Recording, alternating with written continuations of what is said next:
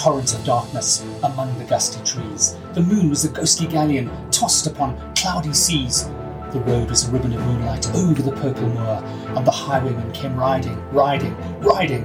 The highwayman came riding up to the old inn door. Can you picture the scene? Those evocative words are the opening stanza for one of my all time favourite poems, The Highwayman, written about 115 years ago in 1906 by poet Alfred Noyes. This tragic narrative poem is a story about love, murder, sacrifice, heartbreak, and even an old property. I wonder if it needed renovating. Anyway, it feels like it could be an analogy for many home makeover projects. Yes, too many home makeover projects start as tales of dreams, love, sacrifice, only to end in heartbreak. Fortunately, not too many home makeover murders. For highwaymen, substitute contractor. Because that's exactly the way many homeowners regard contractors. Romantic rogues, hell bent on robbing and pillaging them before riding off into the sunset, never to be heard from again, having left a trail of destruction in their wake. And judging by the outcome of lots of home makeover projects, they just might be hitting the nail on the head.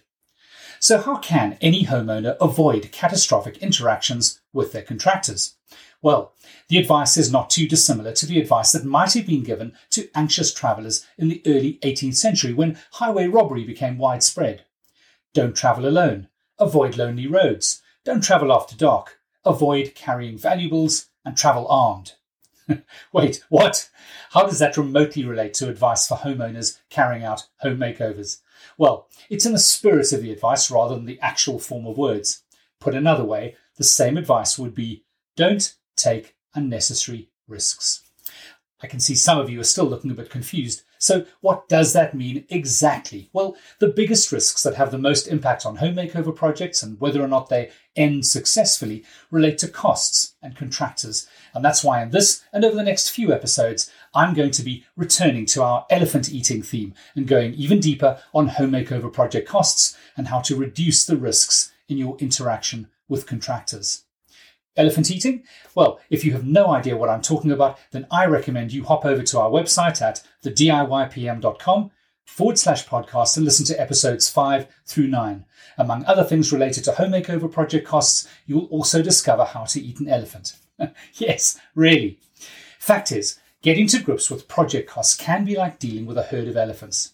Which reminds me about a YouTube clip I've enjoyed watching of a herd of elephants interacting with some tourists on safari quite nerve wracking, in fact.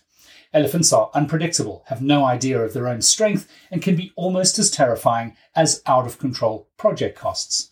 But the clip is well worth watching, so I'll include a link in the show notes over on our website just mentioned a moment ago.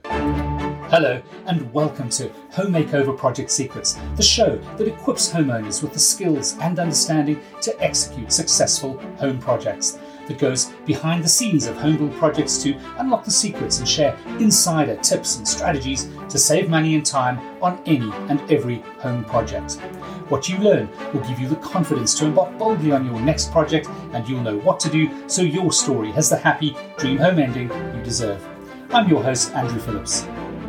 When I talk about home makeovers, I include renovation, remodeling, alterations, additions, going up into attics and down into basements, redevelopments, and even ground up new builds. Any and every project where you're going to be appointing professionals, designing something, buying materials, carrying out construction work, employing contractors and subcontractors, suppliers, manufacturers, and even if you're doing some or all of the work yourself. All things home build. I'm delighted you've joined me today.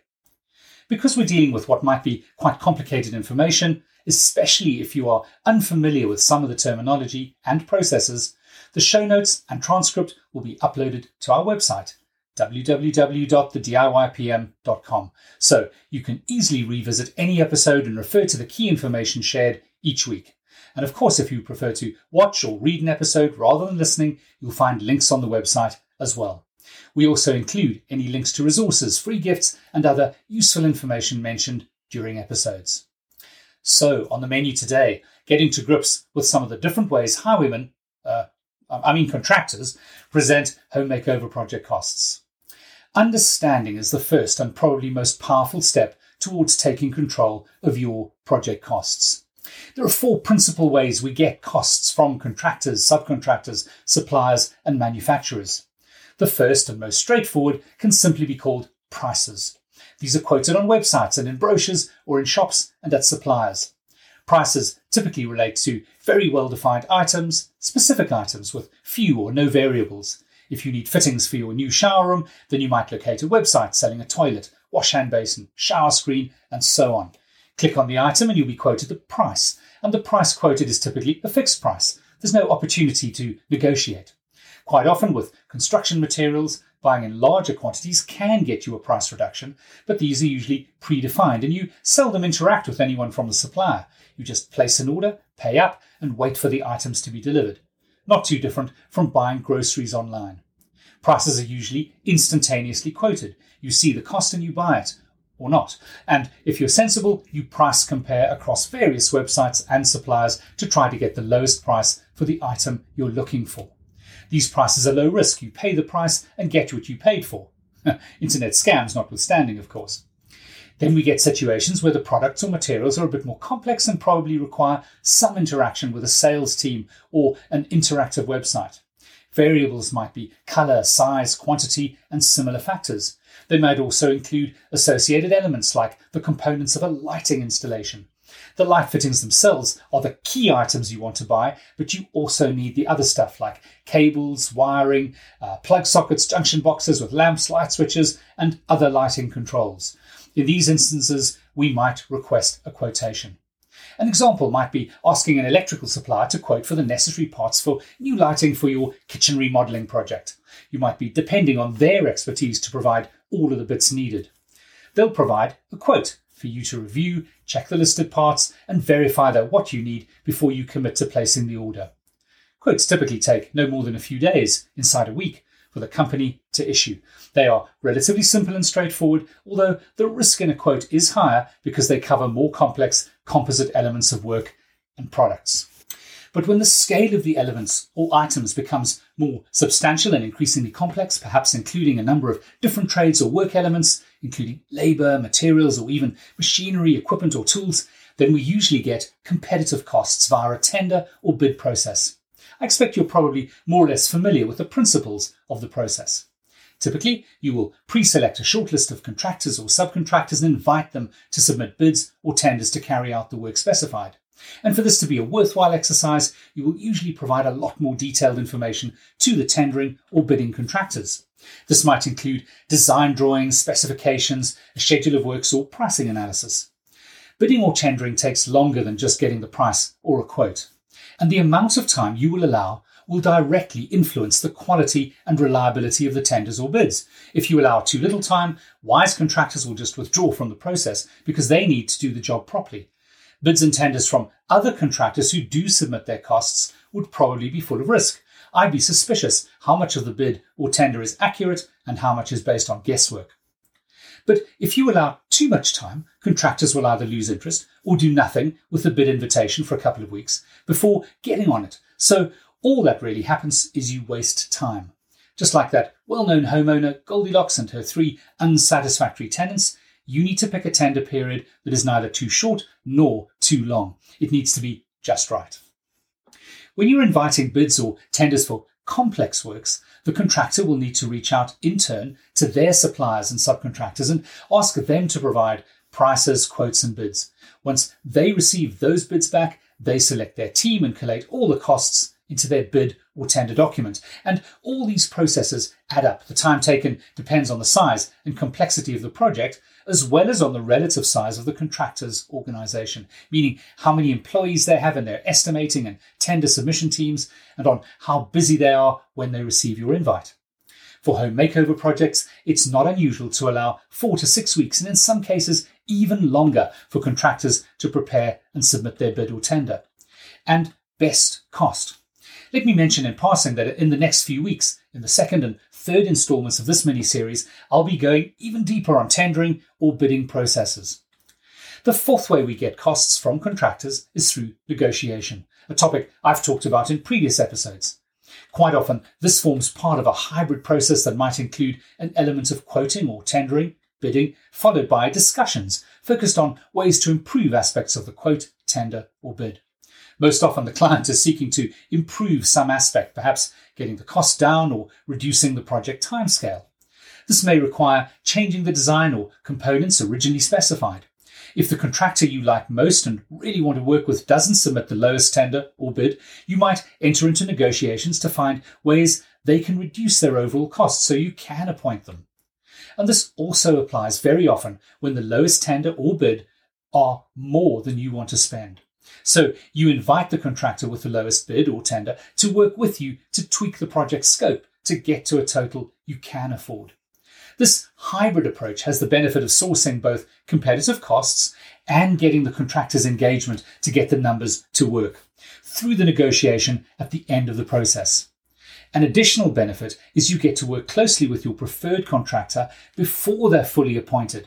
So if they fail to get where you need them to, then you still have the option to negotiate with other tenderers or bidders. And now it's time for a curveball.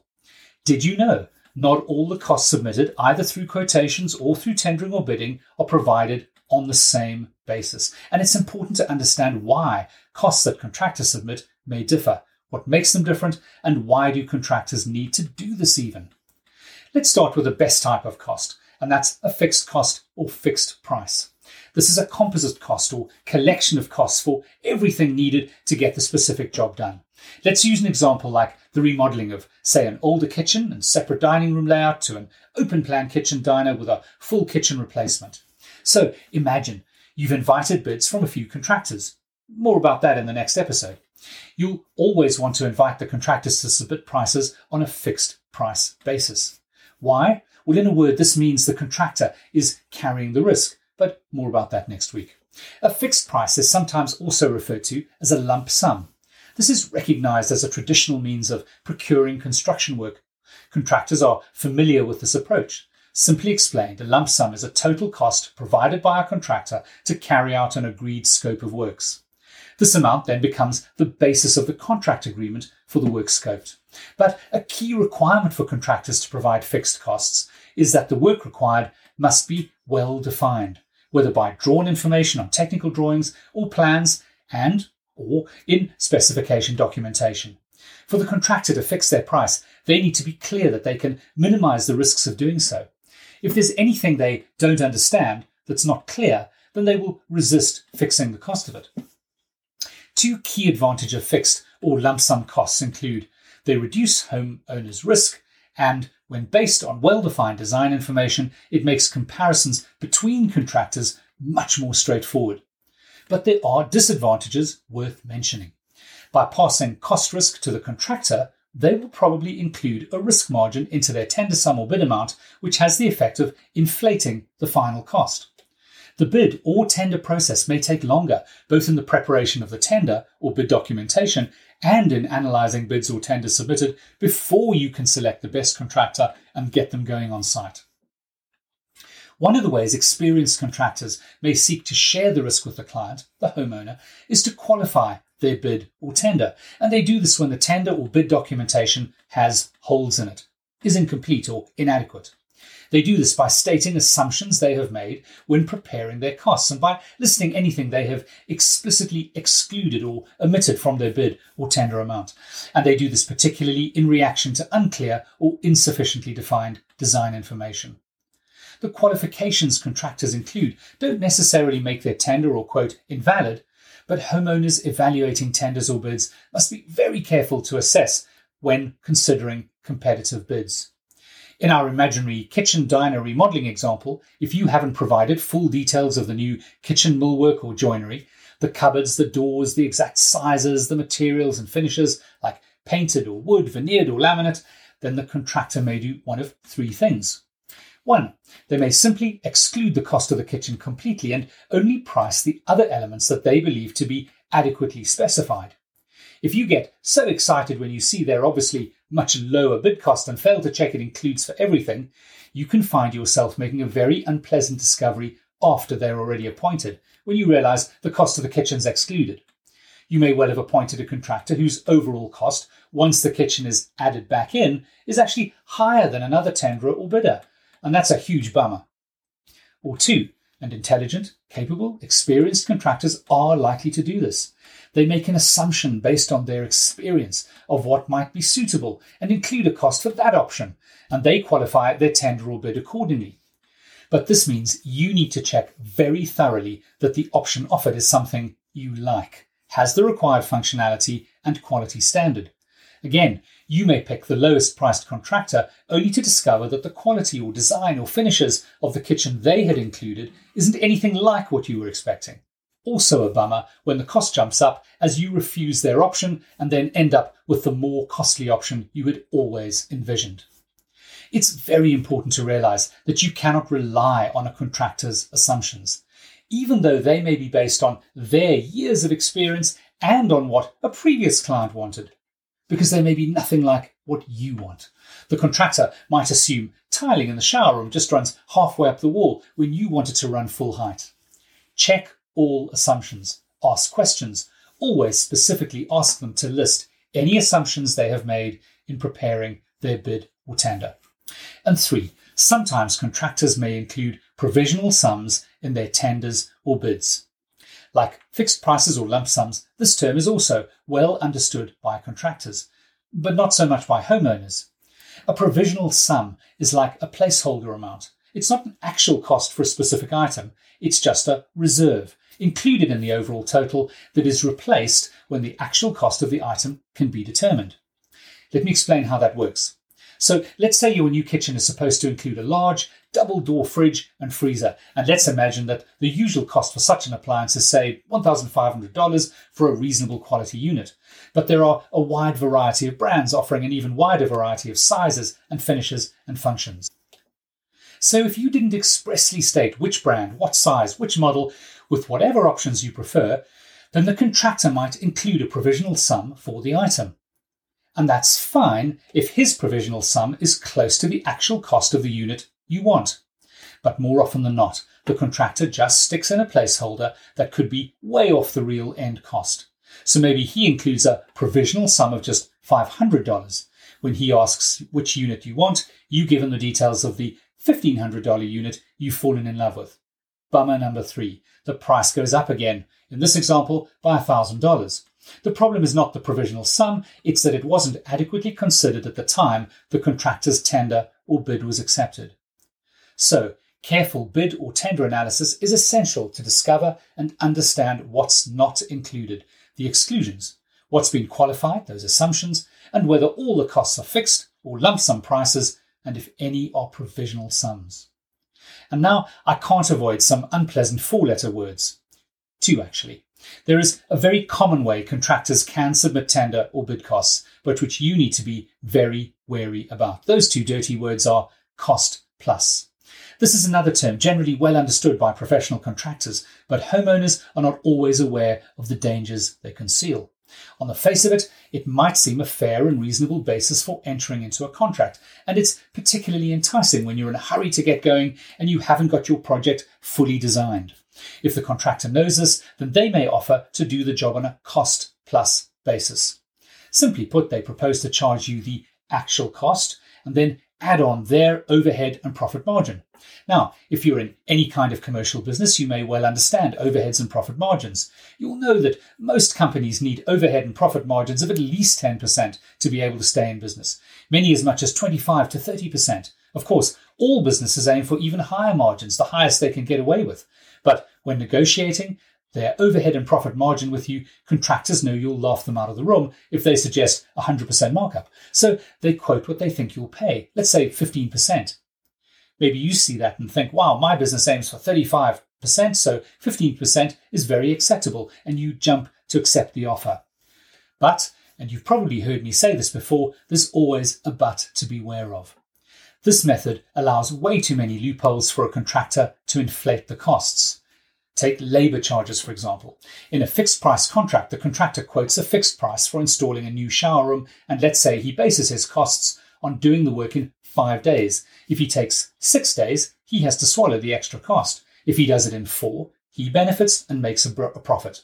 So he's actually motivated to work quickly. So if you can accept the overall cost, you don't really mind if he manages to do the work faster. What you want to avoid is the cost going up and the time taken getting longer. Unfortunately, in a cost plus contract, an unprincipled contractor might be motivated to take extra time. He'll get paid for it plus his markup. Why would he make any attempt to work faster? There's actually a disincentive for him to do so. And when he presents his invoice for one of his subcontractors, can you trust that the invoice is real and not inflated?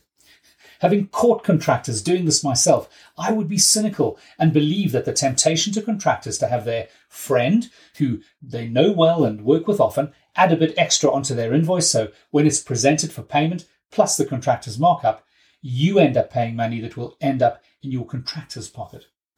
This is a common practice in construction. It can even be made to sound reasonable, like a volume discount. The subcontractor might happily agree a 10% or more kickback to a general contractor who keeps giving them project work, except that it's dishonest if the general or main contractor doesn't declare it to their client, to you. And a final warning the amount of effort it takes to police and verify things like timesheets presented for work carried out for site crew means it's unlikely you will really check that every hour claimed by every operative on the site is legit. Hours are easily inflated. Actual numbers of workers can be faked. Quantities of materials on invoices are difficult to check. An old contracting trick is to present an invoice for materials delivered to your site. You might even check the quantity off the delivery vehicle. But what you don't notice is that over the next few days, a few lengths of timber, a few sheets of wallboard or other materials find their way onto the back of a pickup and end up on another site. So you're subsidizing the contractor's work on another project. These are just a few of the many ways contractors can rig cost plus contracts in their favour. So my advice is to avoid them like the plague. They are risky, even for an expert who is trained, knows what to look out for, and has a ton of time to spend in checking and verifying every invoice, timesheet, and so on. And that wraps this episode in which we've covered prices, quotes, bids or tenders, fixed or lump sum costs, exclusions, assumptions, qualifications, provisional sums, and cost plus. As I warned you, a whole herd of elephants crashing through the brush that have the potential to trample your precious home makeover project. Just as you would on safari, you need to tread warily, keep your eyes wide open, and understand how these beasts behave so you know what to do when they charge. To make sure you never miss an episode, why not subscribe to Home Makeover Project Secrets on our website at thediypm.com, where you'll also find our blog posts and details about our upcoming project masterclasses, and training courses. If you have a question about a project you're planning or already running, please reach out and email me on faq at thediypm.com. If you have a challenge to overcome, then I can just about guarantee others are also facing the same or similar challenges. We'll be answering listener questions in FAQ episodes every few weeks. It's always reassuring to know you're not the only one battling away please subscribe so you never miss an episode in whatever podcast player you prefer listening on. I also hugely appreciate being given a thumbs up and any positive or helpful comments, reviews, or questions. Together, these supportive actions help us grow our audience and reach more and more homeowners every week. It's been great to have you with me today, and I look forward to having you back for the next episode of Home Makeover Project Secrets all the best on your home makeover project adventures.